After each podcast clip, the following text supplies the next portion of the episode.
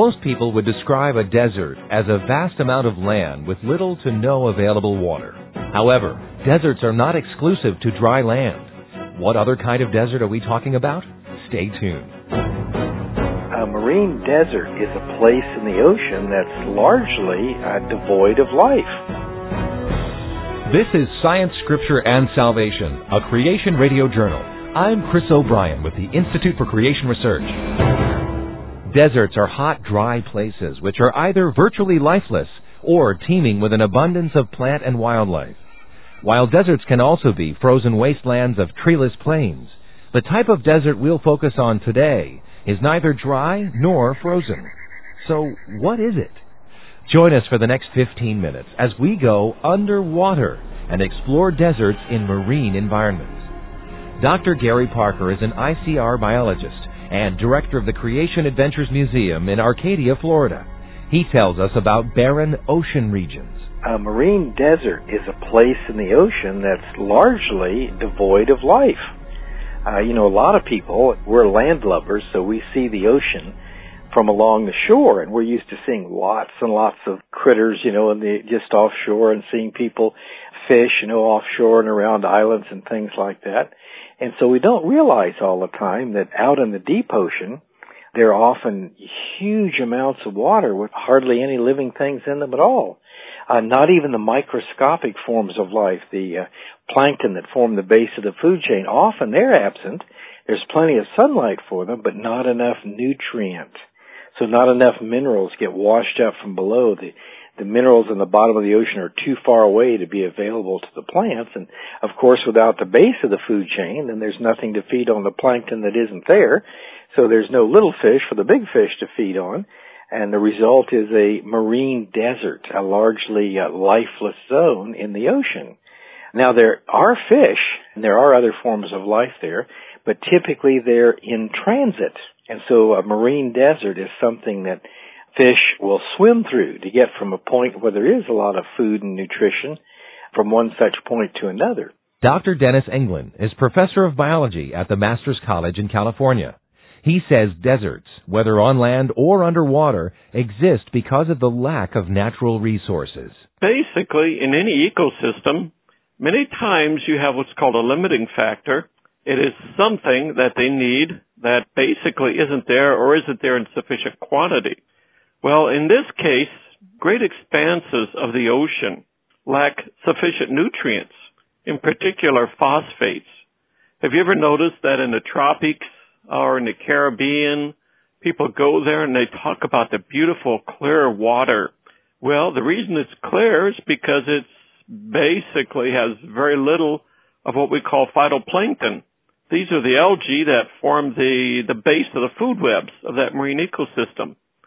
And so, in essence, it's basically dead because you're looking straight through the water without anything blocking your view. So it looks pristine. What happens is the particular nutrient called the phosphates are lacking in these environments, mainly tropical waters, tropical and some subtropical waters. The protistans, the algae in the water, they need, of course, carbon dioxide and sunlight for photosynthesis but beyond that, they need nitrates and phosphate and other nutrients to build proteins, DNA, and other molecules. Nitrates are usually sufficient because they're readily soluble in the water, but phosphates many times precipitate out of the water. And so they're lacking. So those vast areas where you see the clear, pristine water are the marine deserts. But how did these areas become marine deserts in the first place? Retired ICR biologist Dr. Ken Cumming explains that one way a marine environment becomes barren is when nutrients get used up and are not replaced because of ocean currents. When we talk about deserts in the ocean or in the marine environment, we're talking about locations that for one reason or another have been isolated from a nutrient or a essential ingredient supply and therefore they become a desert after they use up the residual materials which are there naturally. This is true of the area of the Atlantic Ocean to the east of Bermuda, where we see a great expanse, about two million square miles of water that are occupied in the midst of a whole gyrus of currents, oceanic currents.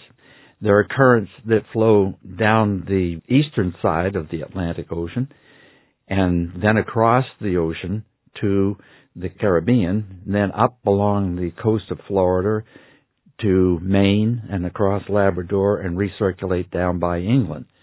This tremendous set of circular currents isolate this gigantic inland or in water location of the Sargasso Sea.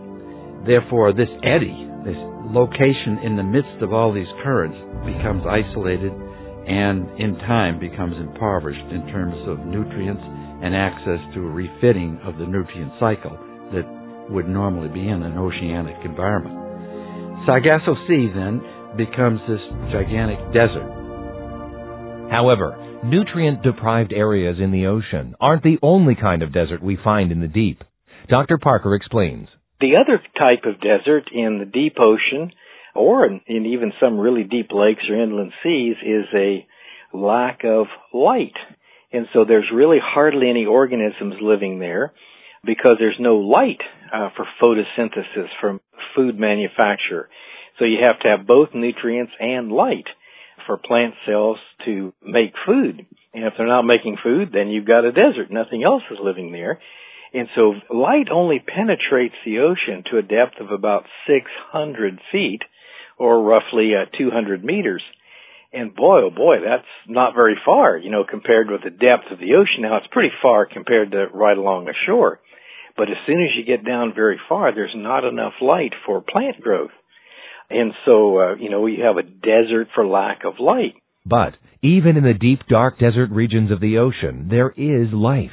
And it's amazing how God created certain organisms with the ability to survive in this type of system. There are a few things that cruise through and live in this desert, just like there are a few things that live even in the Sahara or the uh, Mojave Desert.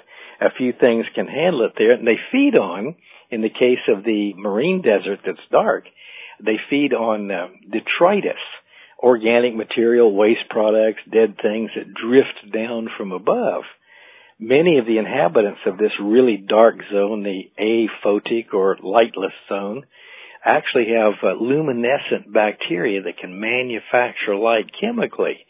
And they use that to, uh, you know, recognize each other, you know, for mating purposes.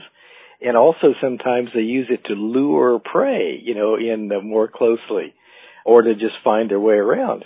Other areas in the deep abyss where life exists without sunlight are places that have a unique heating system.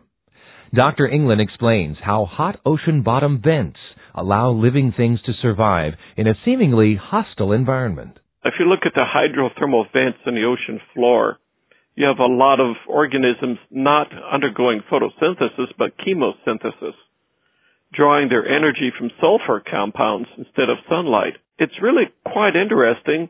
They will appear around these vents, and then when the vent dries up, they disappear. But then they reappear somewhere else. There's just so much volume there that we just have not seen, have not explored. Probably easy estimation, over 90% of it we've never seen. And what we're discovering is that there are life forms, but their needs and what they supply is different. Bacteria are a good example of this type of life form and they've been known to survive just about anywhere. Bacteria have been found in the very depths of the ocean, different depths of the water column, and they've even been found in the atmosphere, way high in the atmosphere where we wouldn't expect to find them. And the big question is now, what mechanism has God given them to survive there? Because again, a lot of the nutrients like the phosphate in the open ocean waters is not that abundant because a lot of it precipitates to the seafloor and is brought up by upwelling along the coastal areas, but out in the deep ocean, there's a real lack of the phosphates. But there are bacterial forms, and they appear to be more abundant than we realized. So the question is, how are they surviving and how are they acquiring phosphates for their metabolism? And uh, right now, we've got more questions than we've got answers there. But again, it's a show of God's grace. Dr. Cumming would agree and says these marine deserts, as well as those on land, testify to the wisdom and power of the Creator, who gave certain creatures the ability to survive in places of such limited resources. The issue here is that in all living systems, wherever they are, on the land or in the water, they all have a complement of materials which allow them to consist or exist and develop. But in certain places, like the Mojave Desert and the Sonoran Desert and other deserts around the world, we see that there are locations where the limiting factors of water, possibly even nutrients, become the constraining factor for whether organisms can grow and live there. So when we think about the deserts of the ocean, we think about this issue of God's creation to create unique organisms that can inhabit the locations wherever they might be. High alpine situations of mountains, low depths in valleys, oceans, depths of the oceans, frozen locations. God has built into the genomic materials of His creation the capacity to adapt to these locations. Dr. Cumming adds that while God is concerned about all of His creation, what's most important to Him are people. With regard to God's plan for man, it's important to understand that God has given us instructions about what the purpose of our life is, is to bring glory to God. And that if in this life we don't come to an understanding of our purpose and establish a relationship with the Lord, then we can be isolated and we can be permanently separated from the very Creator that created us for a purpose of having fellowship with Him eternally. That means that eternally we could be with Him or eternally we can be separated from Him. And when you go to these desert locations, you find that it's not a pleasant location to be in. It's always subject to some limitations of the moisture or of food and sustenance or of well-being or for variety. And in those locations, it's pretty miserable to exist and to have fellowship with somebody in such locations. In such situations, we have a Savior that allows us to come to Him through a confession of our faith in Him that will restore that relationship of isolation, that we can become His sons and daughters and establish, reestablish the relationship that He intended at the very beginning of the creation, that we would have eternal fellowship with Him in Jesus Christ, who is our Lord and Savior. As our program comes to a close, we hope that you've been encouraged. It's our desire at ICR to show that the Bible can be trusted, both historically and scientifically, and to give facts that will build your faith. As Christians, we need to understand the scientific basis for our beliefs. We pray that this program will aid you in your discovery of science and the Bible. You know, most people aren't aware that today there are thousands of scientists that are convinced of the truth of biblical creation and not evolution. Our non denominational ministry aims to restore and strengthen the Genesis foundations of the Christian faith.